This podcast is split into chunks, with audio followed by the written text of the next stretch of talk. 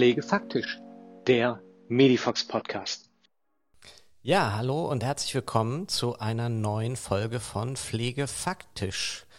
Hallo Francesca, wo kommst du her? Hallo Dennis. Ja, wo komme ich her? Also erstmal bin ich wieder total froh, hier zu sein und bin auch wieder ganz aufgeregt, dass jetzt die neue Folge losgeht. Ich war diese Woche auf dem Altenpflegekongress in Köln und habe dort einen Vortrag gehalten. Ja, es klingt ja total spannend. Was war da los auf dem Altenpflegekongress und über was hast du gesprochen? Ja, also es war relativ viel los. Köln, wie gesagt, ist ähm, ein sehr ja, sehr gut besuchter Kongress mit ganz vielen Menschen. Mein Vortrag ging über die neuen Qualitätsprüfrichtlinien im stationären Bereich und wie man das mit dem Qualitätsmanagement der Einrichtungen verbinden kann. Aber das ist eigentlich gar nicht heute unser Thema. Von daher will ich da einfach noch gar nicht so viel zu sagen. Denn ich denke, das werden wir vielleicht in einer der nächsten Folgen machen. Ah, okay. Also kleiner Teaser für die Leute da draußen, was demnächst auf uns zukommt hier im Podcast. Ähm, kleine Randbemerkung für die Zuhörer. Ich muss mich dann nochmal vorbereiten und einlesen. Ich habe keine Ahnung. Francesca ist die Expertin, aber das bekommen wir dann auch noch irgendwie hin. Ja, und heute, heute geht's um ein Thema, das heißt Generalistik. Ja, genau. Generalistik ist ja eher so der übergeordnete Begriff und ähm, wir werden im Verlauf sehen, dass es ganz viele Teile oder ganz viele wichtige Punkte innerhalb der Generalistik gibt und ich würde mich gerne heute eher auf die, auf die Pflegeberufe Gesetze beziehungsweise auf die Pflegeberufe Reform ja, einschießen oder ein bisschen darüber sprechen. Okay, dann lass uns mal anfangen, so ganz faktisch.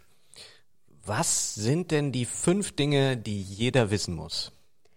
Also ganz faktisch übergeordnet muss man wissen, dass drei Berufe zu einer Berufsbezeichnung zusammengefasst werden oder wurden. Einmal Pflegefachmann und Pflegefachfrau. Das zweite ist, dass es vorbehaltene Tätigkeiten gibt.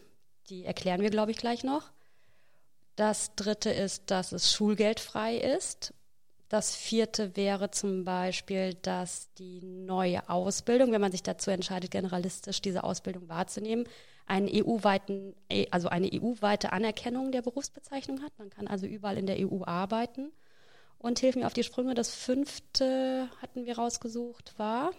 Ja, Generalistik äh, bedeutet eben auch, ah ja, sagt der Name, generalistische Ausbildung äh, mit der Möglichkeit der Spezialisierung. Ach ja, genau, die Spezialisierung, die hatte ich gerade vergessen. okay. Ja, dann lass uns noch mal vorne anfangen. Du hast gesagt, drei Berufe, einen Abschluss. Und diese drei Berufe werden zur Berufsbezeichnung Pflegefachmann und Pflegefachfrau zusammengefasst. Wie war denn das vorher?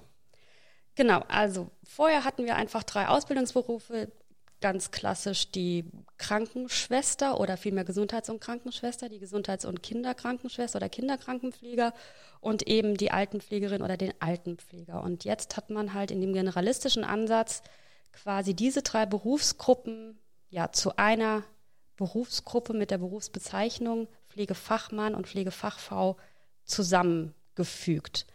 Vielleicht müssen wir da noch mal ein bisschen vorher ausholen.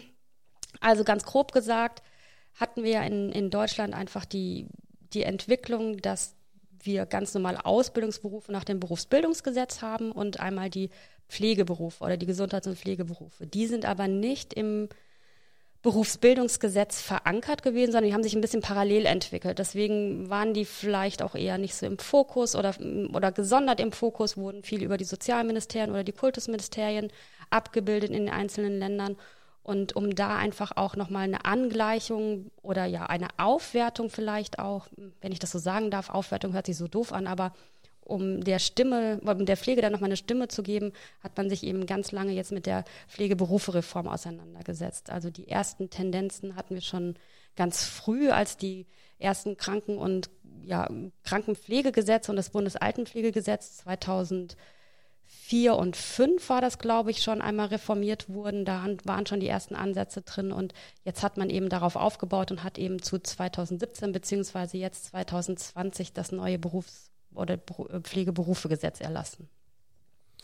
Okay, also 2017 ist dieses Gesetz schon wahrscheinlich durch Bundestag und Bundesrat gegangen und jetzt erst 2020 geht's los. Genau, also ja, das ist quasi in der Vorbereitung gewesen. Jetzt zu 2020 ist es äh, in Kraft getreten sozusagen. Da gab es halt ganz viele Vorbereitungen, die getroffen werden mussten. Also die Struktur insgesamt der Ausbildung hat sich sehr verändert. Das werden wir wahrscheinlich im Laufe des Podcasts auch noch hören. Ähm, es mussten die Krankenhäuser, die Altenpflegeeinrichtungen, vor allem auch die Schulen, die brauchten ganz viel Vorlauf, weil eben so viele Neuerungen sind und weil man eben jetzt aus diesen drei Berufen einen Beruf gemacht hat, mussten eben ja alle mit an, in, in, ins Boot geholt werden und das bedarf, bedurfte halt einfach dieser umfassende Reform, auch umfassenden Veränderungen in dieser gesamten Ausbildungsstruktur. Okay, also das klingt jetzt auf den ersten Blick erstmal kompliziert. Ähm, aber wir halten fest, es führt zu einer Vereinfachung. Ja, also erstmal ist das mitunter das Ziel gewesen, dass man natürlich jetzt, wie gesagt, aus diesem einen Beruf drei Berufe macht und damit auch ganz viele Vorteile und auch ja neue Strukturen geschaffen hat, um eben ja auch in Richtung Professionalisierung der Pflegeberufe zu gehen. Also wie gesagt, man hat diese drei Ausbildungsberufe ja zu einem zusammengefasst. Es wird zwei Jahre lang generalistisch ausgebildet. Jetzt kommen wir schon zu einem Punkt, nach diesen zwei Jahren kann man sich entscheiden derzeit, ob man nochmal in die Spezialisierung reingehen möchte. Spezialisierung heißt also, ob man sich entscheidet, nochmal ein Jahr in die spezielle Pflege von alten Menschen reinzugucken oder eben in die Pflege von Kindern und Jugendlichen. Wenn ich diesen Weg wähle, dann habe ich die Spezialisierung, aber keine EU-weit anerkannte Ausbildung. Das muss man dazu wissen. Und was man bei der Spezialisierung auch noch wissen muss, ist, dass diese Möglichkeit erstmal noch die sechs, nächsten sechs Jahre besteht. Also bis 2026 hat man, hat die Bundesregierung beschlossen, dass diese Spezialisierung noch möglich ist. Und parallel dazu oder in diesen sechs Jahren wird einfach danach ausgewertet, wie viele Absolventen gibt es mit der Spezialisierung und wie viele Menschen oder wie viele Absolventen gibt es, die einfach den generalistischen Ansatz gewählt haben. Und der Unterschied nochmal dazu, also zwei Jahre, wie gesagt, generalistisch oder zusammen ausgebildet, dann ein Jahr Spezialisierung oder die Absolventen entscheiden sich eben das dritte Jahr auch noch in der Generalistik, in dem generalistischen Ansatz zu verweilen. Dann sind sie Pflegefachmann und Pflegefachfrau und haben automatisch einen EU-anerkannten Ausbildungsberuf. Also das ist nochmal so die, der Unterschied zwischen Spezialisierung nicht EU-anerkannt und generalistischer ähm, Ausbildung EU anerkannt. Und wie gesagt, die Bundesregierung wird nach den sechs Jahren auswerten, inwieweit ja, die Absolventen eben die Spezialisierung gewählt haben oder eben den generalistischen Ansatz. Okay. Ähm, wenn ich mich jetzt entscheiden sollte, morgen bei Medifox aufzuhören, ähm, auf zweitem Bildungsweg jetzt Pflegefachmann werden wollen würde, was würdest du mir raten? Soll ich mich spezialisieren oder ziehe ich die generalistische Ausbildung durch? oh, das ist äh, eine schwere Frage, aber eine gute Frage. Mm, ich glaube, es hat Vor- und Nachteile, sowohl in beide Richtungen zu gehen. Also, Genera den generalistischen Ansatz hat man ja auch gewählt, weil sich einfach einmal die Versorgungsstruktur insgesamt durch den demografischen Wandel innerhalb von Deutschland oder auch ja EU-weit verändert hat. Also das heißt ganz konkret, die Gesundheits- und Krankenpfleger oder Gesundheits- und Krankenpflegerinnen, die im, im Krankenhaus arbeiten, die sind mehr oder weniger auch konfrontiert mit der Pflege von sehr alten Menschen, hochaltrigen Menschen oder auch dementiell veränderten Menschen und genauso auch umgekehrt die Altenpflege ist ähm, quasi auch mehr mit der, mit der medizinischen Versorgung von Krankheitsbildern in den Altenheimen beschäftigt. Von daher ist der generalistische Ansatz, dass man natürlich sagt, man bildet jetzt Pflegefachmann und Pflegefachfrau aus, die idealerweise alles können und somit auch in allen Versorgungsbereichen die bestmöglichste Pflege für die, ja, für die Menschen sicherstellen können. Das ist so der generalistische Ansatz. Auf der anderen Seite haben wir natürlich schon auch, sonst hätten wir diese Ausbildungsberufe ja nicht gehabt, also schon den Fokus oder der, der Spezialisierung eben dem Umgang mit den Hochaltrigen oder der Altenpflege und ja, diesem besonderen Klientel oder eben, wie gesagt, auch der Kinder- und Krankenpflege oder der Erwachsenenkrankenpflege. Von daher kann ich noch nicht so genau sagen, welchen Weg ich wählen würde. Was natürlich spannend an der Generalistik ist, dass er EU-weit anerkannt ist. Und ähm, jetzt wissen wir ja aus, dem erst, aus der ersten Folge, dass ich auch sehr viel im Ausland war und auch dort gearbeitet habe und auch ja dort teilweise studiert habe, wenn ich das noch nicht erzählt hatte. Ich habe in Spanien studiert. Ähm, würde ich tatsächlich den generalistischen Ansatz wählen, weil es einfach ein ja ein interessantes und ein ja zukunftsperspektivisches Arbeitsfeld ist. Ohne jetzt die, ja, wie soll ich sagen, die, die Spezialisierung nicht gut zu heißen, auf gar keine Frage. Also, wie gesagt, ich würde tendenziell eher empfehlen, in die Generalistik zu gehen. Okay, verstanden. Also Generalistik, Haken dran, weil wir die Option hätten, ins Ausland zu gehen, im sonnigen Spanien unseren Job zu tun oder ja, irgendwo anders, wo es schön ist. Okay, jetzt ähm, drei Berufe, einen Abschluss verstanden. Klare Empfehlungen zur generalistischen Ausbildung verstanden, weil EU-weit anerkannt, auch ein Haken dran. Jetzt sagtest du vorhin, es gibt kein Schulgeld mehr. Also für mich, ich habe ja mal Informatik studiert, ähm, ja, klar, da muss man auch irgendwie so Semestergebühren und sowas bezahlen, damit man sein, seine U-Bahn-Fahrkarte bekommt. Ähm, aber ich glaube, in der Pflege war das bisher noch ein bisschen anders geregelt. Deshalb ist das eine ziemlich coole Reform für alle Leute, die diesen Beruf ergreifen, richtig? Ja, genau. Also das, wenn wir nochmal jetzt in die Bundesländer gucken, war das auch vorher so, dass die einzelnen Bundesländer entschieden haben, wie sie ihre Ausbildung sowohl in der Gesundheits- und Krankenpflege, Gesundheits- und Kinderkrankenpflege oder in der Altenhilfe gestalten. Von daher gab es vor allem in der Altenhilfe tatsächlich in einigen Bundesländern noch das sogenannte Schulgeld. Also die Absolventen bzw. die ja, die Schüler in der Ausbildung mussten quasi für ihre Ausbildung zahlen. Und mit diesem, ja, mit der neuen Pflegeberufe-Reform entfällt eben, wie gesagt, das Schulgeld für alle Bundesländer und die Auszubildenden bekommen eben eine entsprechende Vergütung, also die klassische Ausbildungsvergütung. Okay, das heißt, bisher musste ich Geld mitbringen, um meinen Beruf zu erlernen? Genau, also wie gesagt, nur in manchen Bundesländern, aber tatsächlich war das noch so. Okay, das heißt, wir haben jetzt politisch wirklich was bewegt. Gott sei Dank ist jemand auf die kluge Idee gekommen, weil sonst hätten wir uns irgendwann nicht mehr fragen brauchen, warum es immer weniger Pflegekräfte gibt ähm, wenn ich schon in der Ausbildung in vielen anderen Berufen Geld verdiene und keins mitbringen muss, klingt irgendwie logisch, dass da wie immer weniger Leute Lust drauf haben. Also von daher, positive Entwicklung. Ja, definitiv. Gut. So, jetzt gab es aber noch einen weiteren Punkt auf der Liste, der war mir vorhin nicht ganz klar. Ich habe mir dazu notiert, vorbehaltene Tätigkeiten. Was verbirgt sich dahinter? Was müssen wir uns darunter vorstellen?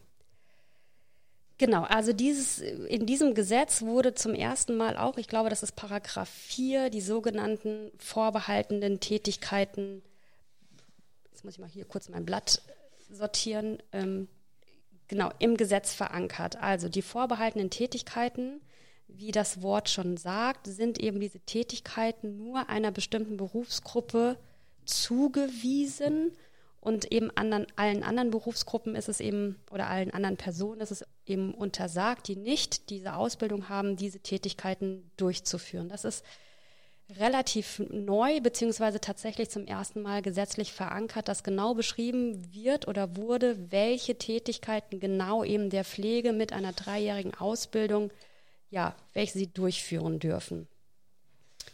Und jetzt muss ich hier nochmal kurz in meinem Blatt blättern, weil das habe ich nicht auswendig gelernt welche genauen Tätigkeiten das sind. Also im Gesetz steht, nicht eins zu eins jetzt abgelesen, aber im Gesetz steht drin, dass eben die vorbehaltenen Tätigkeiten für die Pflege einmal ganz klar die Erhebung und Festlegung des individuellen Pflegebedarfs ist. Also der gesamte Pflegeprozess von der Anamnese über die Festlegung, was soll denn bei der Person gemacht werden, bis eben, wie gesagt, die Planung oder dann auch die Durchführung der Pflege. Dann ist noch ganz klar beschrieben, dass halt die Organisation und Gestaltung und eben Steuerung des Pflegeprozesses eine vorbehaltene Tätigkeit ist. Also auch das dürfen nur dreijährig examinierte Personen machen. wie gesagt, auch die Dokumentation dazu, zu den angewendeten Maßnahmen und dann auch wieder nochmal die Analyse und Evaluation, Sicherung und wie gesagt die Entwicklung der Pflege. Also wie gesagt, zum ersten Mal haben wir das jetzt gesetzlich verankert. Es gab schon mal so erste Tendenzen, das hatte ich vorhin schon gesagt, in der ersten Novellierung des Krankenpflegegesetzes, da hat man schon mal so ein bisschen das festgelegt gehabt, aber jetzt hat man wirklich in diesem Gesetzesentwurf definitiv das festgeschrieben. Okay, also ich übersetze das mal in meine Welt. Das wäre ungefähr so, als würde man sagen, nur noch Computerfachleute dürfen Computer installieren.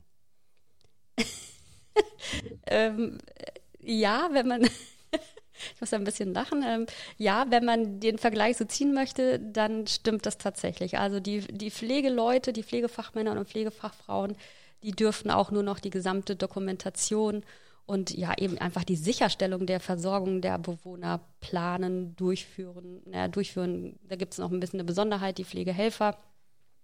Aber tatsächlich dürfen die, ähm, was den Planungsprozess und die Dokumentation und Evaluation und die Sicherstellung der Qualität, ist das wirklich denen vorbehalten. Genau. Okay, jetzt hast du schon Pflegehelfer gesagt, das ist gut. Auf das Stichwort wollte ich gleich nochmal hinaus.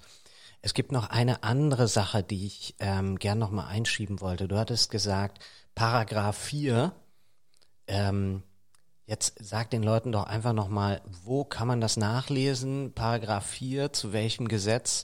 Oder gibt es vielleicht sogar irgendwo eine gute Zusammenfassung, dass jeder, der das heute hört und sagt, oh, ich muss mich da auch noch mal einlesen, ich muss mich damit beschäftigen, ähm, noch mal reintauchen kann, um das Ganze zu vertiefen? Genau, also die Gesetzeslage ist das Pflegeberufegesetz oder die Pflegeberufe-Reform. Ähm, dann gibt es, wenn man sich weiter vertiefen möchte, da haben wir auch noch keine zwei Sätze zugesagt, die Ausbildungsfinanzierungsverordnung, die gibt es auch noch. Da steht das eben drin, wie die gesamte Ausbildung finanziert wird, was relativ komplex ist und eben, wie gesagt, dass die Bundesländer kein Schulgeld mehr erheben. Aber ich kann auch schon mal vorwegnehmen, wenn, wenn, den, ja, wenn es jetzt zu schnell war, wir haben auf unserer Webseite ein, ein White Paper geschrieben, wo einfach auch nochmal die ganzen Quellen angegeben sind. Und wenn man sich dann nochmal tiefer einlesen möchte, dann kann man sehr gerne bei www.medifox.de auf die Homepage gucken. Und dann gibt es einen Bereich mit dem Blog und dazu gibt es dann zu jedem Podcast auch ein ja, sogenanntes White Paper, wo wir das nochmal, was wir heute angesprochen haben, ein, ja, ein bisschen deutlicher, deutlicher nicht, aber ein bisschen übersichtlicher zusammengeschrieben haben. Ah, das klingt richtig gut. Das klingt richtig gut. Also quasi ein Handout zur aktuellen Folge. Genau. Sehr gut. Okay, ähm, ja, wer ja. vielleicht diese Folge hört und das White Paper ist noch gar nicht hochgeladen oder sagt, ich finde das nicht oder ich habe darüber hinaus noch Fragen, der weiß ja pflegefaktisch at medifox.de, also gerne eine E-Mail an uns beide oder bei Instagram oder bei Twitter oder am Telefon. Ich gebe am Ende der Folge dann nochmal Francescas private Handynummer durch, dass da jeder anrufen kann, auch gerne nachts oder am Wochenende. Wir freuen uns drauf. Ähm, aber jetzt nochmal zurück zu den Pflegehelfern, weil ich glaube, das ist auch eine Möglichkeit, eine Variante, die jetzt mit der Pflegeberufe-Reform eingeführt wurde. Genau, das ist auch eine weitere Neuerung. Die hatten wir jetzt nicht unseren fünf Hauptfacts genannt, aber tatsächlich ist es so, dass es eine Zwischenprüfung gibt. Und die Bundesländer können entscheiden, je nachdem, wie die Zwischenprüfung gelaufen ist. Also wenn sie natürlich sehr gut gelaufen ist, können die Bundesländer für sich entscheiden, ob sie quasi die Zwischenprüfung auch als Helferberuf anerkennen. Also dass ich automatisch beim Bestehen der Zwischenprüfung auch ein, ja, ein Assistenz- oder Pflegehelfer-Zertifikat sozusagen schon bekomme. Da ist allerdings die Besonderheit, dass das den Bundesländern wieder obliegt und ja, einige Bundesländer machen es und einige Bundesländer machen es eben noch nicht. Okay, aber das bietet ja die Möglichkeit, sozusagen früher Berufspraxis zu sammeln, weil ich quasi als Helfer schon mit einsteigen kann oder zumindest anders, als ich das als Auszubildender kann, richtig? Ja, wobei, wenn ich natürlich ähm, quasi die Zwischenprüfung nutze und dann als Helfer abgehe, dann habe ich kann ich in der Pflege arbeiten, aber wenn ich natürlich weiter in der Ausbildung bleibe, dann bleibe ich weiter Auszubildender. Also dann heißt das nicht, dass ich dann automatisch als Helfer bin oder Helfer anerkannt bin. Dann bin ich einfach weiter Ausbilder, Auszubildender. Ah, okay, verstehe. Genau. Aber vielleicht einfach nochmal ganz kurz, ja, Zwischenprüfung. Also wenn ich die nicht bestehe, heißt das nicht, dass die Ausbildung zu Ende ist, sondern dann geht das ganz normal weiter. Das ist einfach ein Wasserstand oder ein, ja, ein Wissensstand abzufragen, ähm, wie, wie mein persönlicher ja, Weg ist. Ne? Also das heißt nicht, wenn ich die Zwischenprüfung nicht verstehe, nicht bestehe, dass ich dann auch die Ausbildung nicht weitermachen kann. Das nur nochmal dazu. Ja, verstehe ich. Ähm, wenn ich die Zwischenprüfung nicht bestehe, sollte ich aber irgendwie Gas geben. das, das auf jeden damit Fall. ich den, genau. den Abschluss dann doch noch irgendwie bekomme. Ne? Genau. Okay. So, ähm, soweit glaube ich erstmal zum Überblick. Jetzt haben wir äh, vielleicht so ungefähr die ersten 20 Minuten. Ähm, jetzt sag mir nochmal, wo steigen wir jetzt nochmal tiefer ein? Wo nehmen wir die Leute nochmal mit auf die Reise, um einen tieferen Einblick zu geben? Naja, vielleicht einen tieferen Einblick, aber vielleicht einfach nochmal in die Diskussion mit den vorbehaltenen Tätigkeiten und diesem generalistischen Ansatz. Ja, gerne. Also es ist schon so, dass die, die Pflegeberufe-Reform, wie gesagt, wie soll ich das sagen, schon auch den, den Pflegeberuf aufwertet. Ne? Also man hat wirklich neue Möglichkeiten mit diesem generalistischen Ansatz, also A, auch nochmal in die, in alle Versorgungsstrukturen zu gucken. Wir gucken uns, glaube ich, auch gleich hinterher noch die, die kritischen Aspekte dazu an. Das machen wir gleich noch. Aber erst nochmal ist es mir wichtig, dass es wirklich, also meine persönliche Meinung, wie gesagt, es wird viel diskutiert, aber dass es wirklich ein, ein sehr, sehr guter Weg auch in Richtung Professionalisierung für die Pflege ist. Also erstmal, wie gesagt, mit diesen vorbehaltenen Tätigkeiten gibt es einfach für die Pflege, ja, die erhält mehr Verantwortung. Ne? Und auch die Einrichtungen sind ein Stück weit mehr in der, in der Pflicht. Und ja, es stellt einfach die Kompetenz der Pflege klar. Das wollte ich einfach nochmal sagen. Und sie, ja, es unterstreicht einfach auch nochmal die selbstständigen Tätigkeiten oder Aufgaben und Verantwortungsbereiche, die wir nun mal haben. Und wir wissen alle, je wichtiger oder je besser der Pflegeprozess und je besser die Informationssammlung, die Anamnesen und daraus auch der Maßnahmenplan oder die Pflegeplanung ist, umso besser ist auch die oder kann auch die Versorgung einfach sehr, sehr, sehr gut sein. Ja, also das ist schon unser, unser ureigenes Instrument und unsere Qualitätssicherung eben ja ein Stück weit die, die, die, die Pflege auch wirklich sicherzustellen. Also die Durchführung, das will ich gar nicht beschreiben, das ist in der Regel immer, immer gut, aber wie gesagt, was dahinter steckt, ist einfach eben der, der gute Pflegeprozess. Das zum einen. Dann, wie gesagt, der generalistische Ansatz durch den demografischen Wandel kann man in allen Versorgungsbereichen arbeiten und auch nochmal so diese EU-weite Anerkennung ist auch nicht ganz uninteressant. Ne? Also jedem kann ich nur empfehlen, wenn er die Chance hat, auch ich mache jetzt nicht das Fach auf, das Fass auf Fachkräftemangel. Ich glaube, das können wir hier an dieser Stelle nicht diskutieren. Aber jeder, der die Chance hat, irgendwie nochmal in ein anderes Land zu gehen oder auch andere Ansätze zu kennenzulernen oder auch im Ausland einmal gearbeitet zu haben, das ist einmal für sich selbst und auch für, ja, für den Beruf einfach eine unheimliche Bereicherung. Also ich spreche da auch tatsächlich aus, ja, wirklich aus eigener, aus eigener Erfahrung. Okay, dann zwischengefragt, was hast du aus der Zeit in Spanien gelernt? Was sind die drei Dinge, die du mitgebracht hast und gesagt hast, das war Spanien in a nutshell? Ja, Spanien in a nutshell. Also ich habe ja Pflegewissenschaften und Sozialwissenschaften zum Teil studiert und die Sozialwissenschaften waren eben an dem ähm, Pflegeinstitut in Valencia. Und da habe ich einfach, also da, wo quasi die Krankenschwestern und Krankenpfleger in Valencia ausgebildet werden, in, das ist dort ein Studium. Da habe ich einige Semester verbracht und das war einfach eine totale Bereicherung. Die sind vom, von der Theorie her ganz ähnlich aufgestellt wie wir. Also die dokumentieren genauso, die Pflege ist genauso, aber einfach die gesamte Versorgungssituation. Ne? Wie, wie tickt ein Krankenhaus, wie tickt dort ein, ähm, ein Altenheim oder eine ja, stationäre Einrichtung in der Altenhilfe? Welche Kombinationen gibt es noch mit den Angehörigen? In Spanien sind zum Beispiel die Angehörigen noch viel, viel mehr im Fokus, als wir das hier so in Deutschland erleben oder ich das auch für mich hier so in, in den Einrichtungen erlebe aus der, aus der Beratungssituation heraus. Also da ist nochmal ein ganz anderer Fokus drauf. Also Thema Familie und Angehörigen sind da mehr mit in den Pflegeprozess einbezogen. Also ich kann das gar nicht so an drei harten Fakten festlegen, sondern es Es ist, glaube ich, eher diese Gesamtsituation, die man, die man erleben kann im Ausland. Okay, verstehe ich. Okay. Ähm, jetzt ist es natürlich so, wir raten das nicht jedem, ähm, weil wenn alle in Deutschland ausgebildeten Pflegekräfte jetzt nach äh, Valencia gehen, was glaube ich ein ganz toller Ort ist, weil der ist 365 Tage im Jahr sonnensicher. Die haben glaube ich auch einen ziemlich tollen Marathon, der ist immer im November. Ich wünsche mir ja immer, dass der irgendwann mal am 15. November stattfindet und ich daran teilnehmen kann.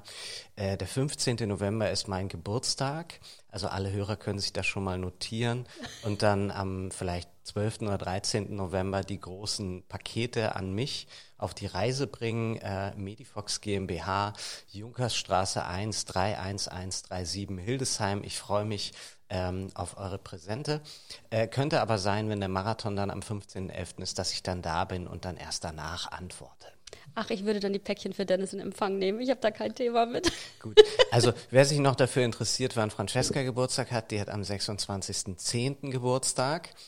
Ähm, das liegt immer so rund um den Frankfurt-Marathon. Da habe ich auch noch nicht teilgenommen. Äh, steht aber auch noch auf der Bucketlist. Und ähm, ja, auch da sind natürlich äh, große Geschenke und Blumen sehr gerne willkommen. Ja, und wir sind beide Skorpione, wer sich also mit Sternzeichen auseinandersetzt.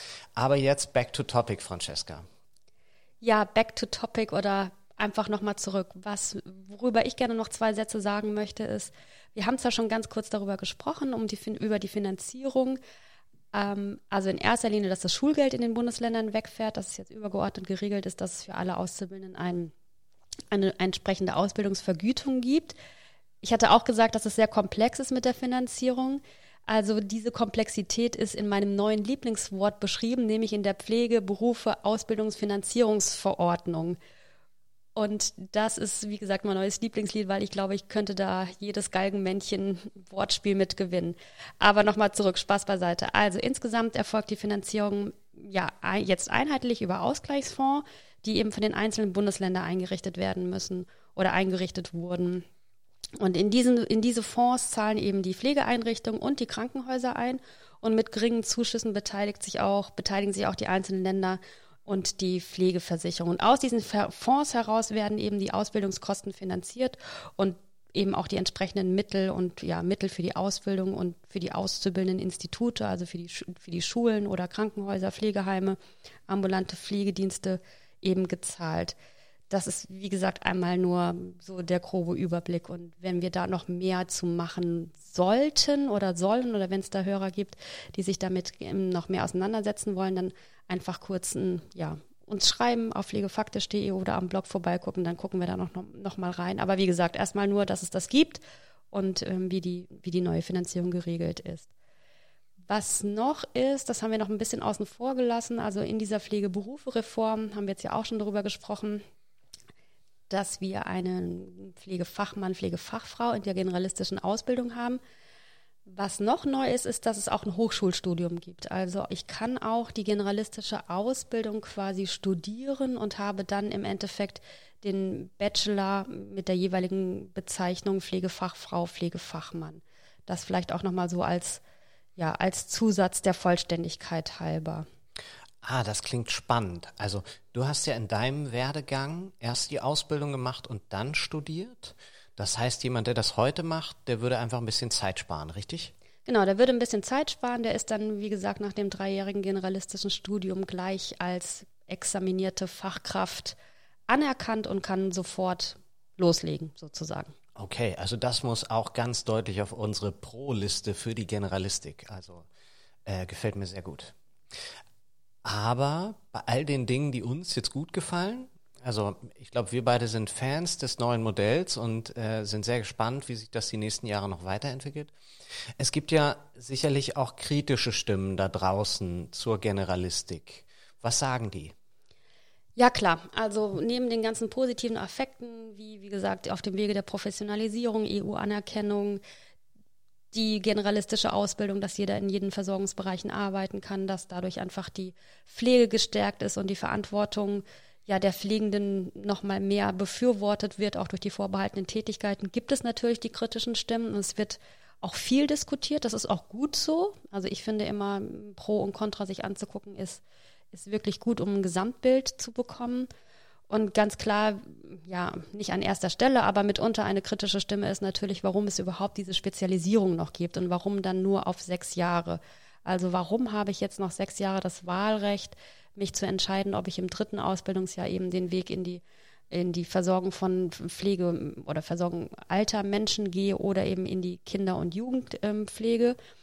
Und damit einher wird ein Stück weit auch die Fachlichkeit diskutiert. Also auf der einen Seite Befürworter sagen, ja, Generalistik oder die generalistische Ausbildung befähigt halt eben alle in allen Versorgungsbereichen zu versorgen und die kritischen Stimmen sagen dazu aber auch, na ja, aber wenn ich vorher eine extra Ausbildung für die Altenhilfe hatte und die drei Jahre lang gedauert hat oder eben auch für die Kinderkrankenpflege drei Jahre speziell sich damit ähm, auseinandergesetzt hat, wie kann das dann sein, dass A in der Spezialisierung das ganze Fachwissen nur in einem Jahr ja, vermittelt wird oder wo bleibt eben der generalistische Ansatz, also wie kommt die Fachlichkeit in die, in die generalistischen, ja, oder die Tiefe der Fachlichkeit in der generalistischen Ausbildung. Also da gibt es ganz, ganz viele Stimmen, die, die das diskutieren und die das beleuchten.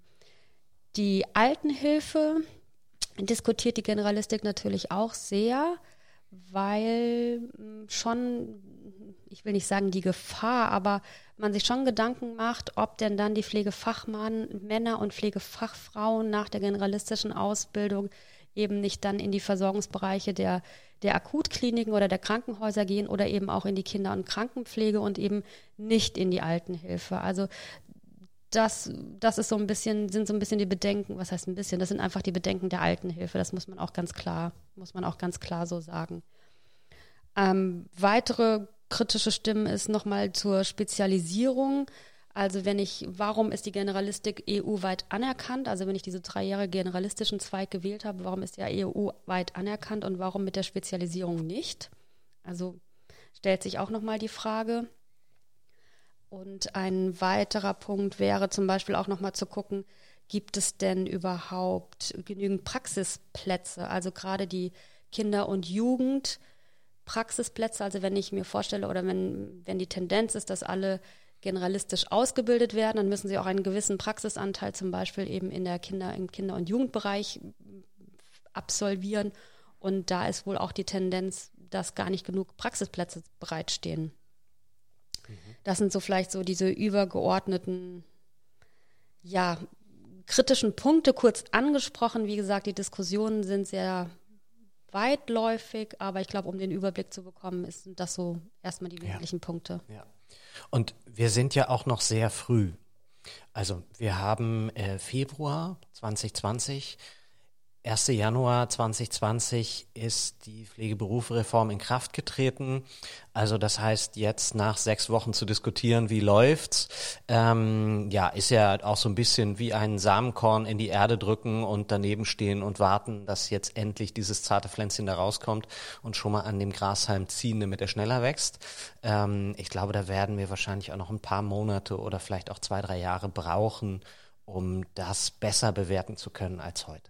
Mit Sicherheit. Und wir haben jetzt ja auch wirklich nur einmal ganz oberf naja, oberflächlich will ich nicht sagen, aber wir haben jetzt erstmal nur den Überblick gegeben.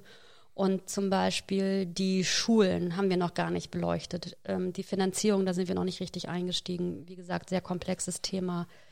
Wir sind noch nicht eingestiegen, was es denn eigentlich für die Umsetzung sowohl auf auf Praxisebene, also den Altenheimen, den Krankenhäusern heißt und auch eben die Umsetzung in den einzelnen Schulen. Also was verändert sich auch auf der inhaltlichen Ebene.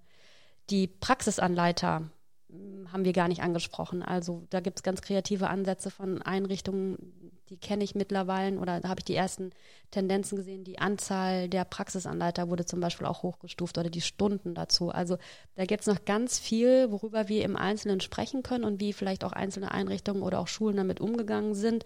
Und das wird sich mit der Zeit aber mit Sicherheit auch zeigen. Also von daher bleibt es spannend und wir haben mit Sicherheit noch ganz viel Zeit, in unterschiedlichen Podcast-Folgen darüber zu sprechen. Und vielleicht haben wir auch den einen oder anderen Vertreter. Also wir sind schon mit Sicherheit dran, auch die Einrichtung einzuladen oder auch eine Schule einzuladen, um einfach da weiter am Ball zu bleiben und auch in der Diskussion zu bleiben. Genau. So. Ähm,